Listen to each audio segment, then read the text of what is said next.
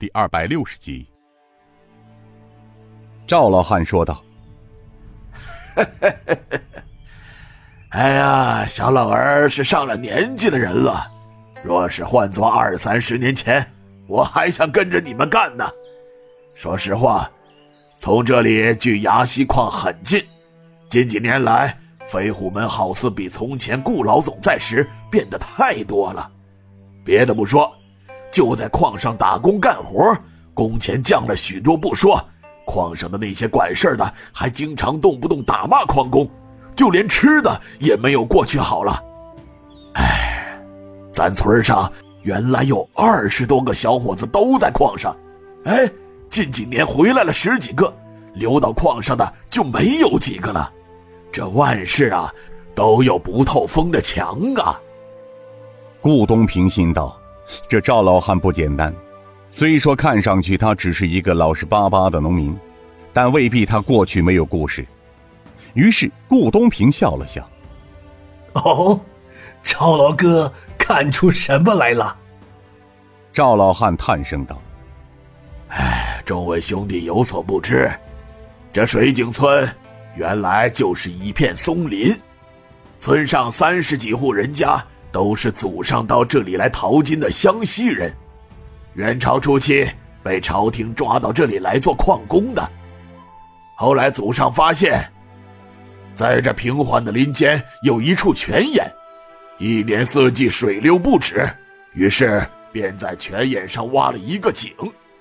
这是一块风水宝地的缘故，祖上们就在这里修建房屋，拓荒种地。”赵老汉喝了一口茶：“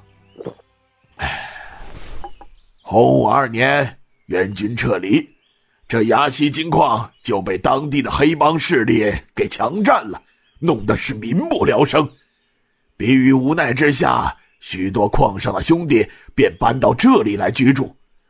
洪武六年，这里又来了一班人，领头的就是飞虎门的老门主吴正坤，带领着五大护法还有九位飞檐走壁的侠客，与黑帮势力大战了三天三夜，终于将那些土匪恶霸给赶走了。从那以后，崖西矿便成了飞虎门的地盘。也就是从那时起，崖西地界上才慢慢的平定下来。”哈哈哈哈！哦，赵老哥对当时的飞虎门是怎么看的呢？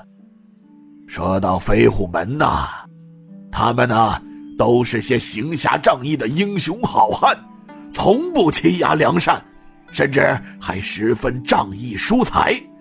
不管哪家有难，他们都会鼎力相助。特别是后来主事的顾老总，深受矿工们的爱戴，哎，是个正道门派呀、啊。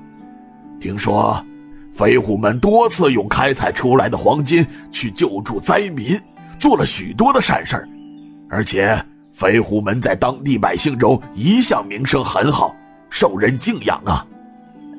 唉，如今一晃二十多年过去了，世道风云，变幻莫测。八年前，飞虎门又把总坛搬到了崖西，听说是老门主练功走火入魔之后，便把掌门之位传给了副坛主鬼影子宋城。打那时候起，飞虎门就连绵不断地发生好多怪事儿。先是几个管事失踪，后来又说是自杀，紧接着顾老总中风，然后是我那牛兄弟带着四个弟子逃亡。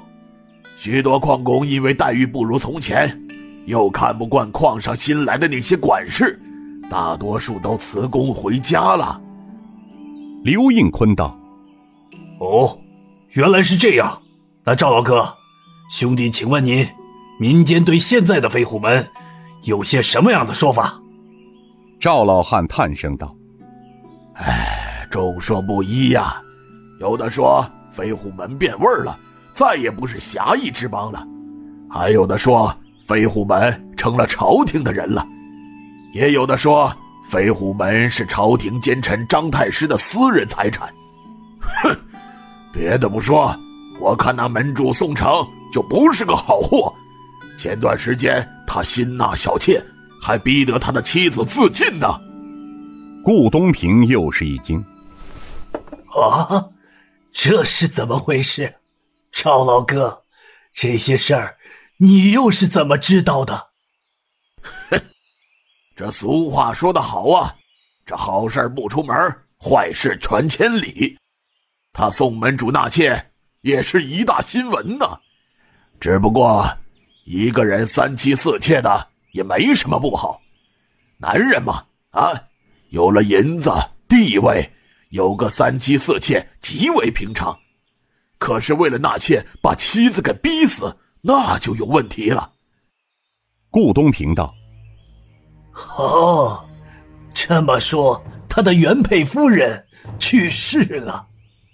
众说纷纭，有的人说他的原配夫人发现了宋门主一些不为人知的秘密，被宋门主给害死了。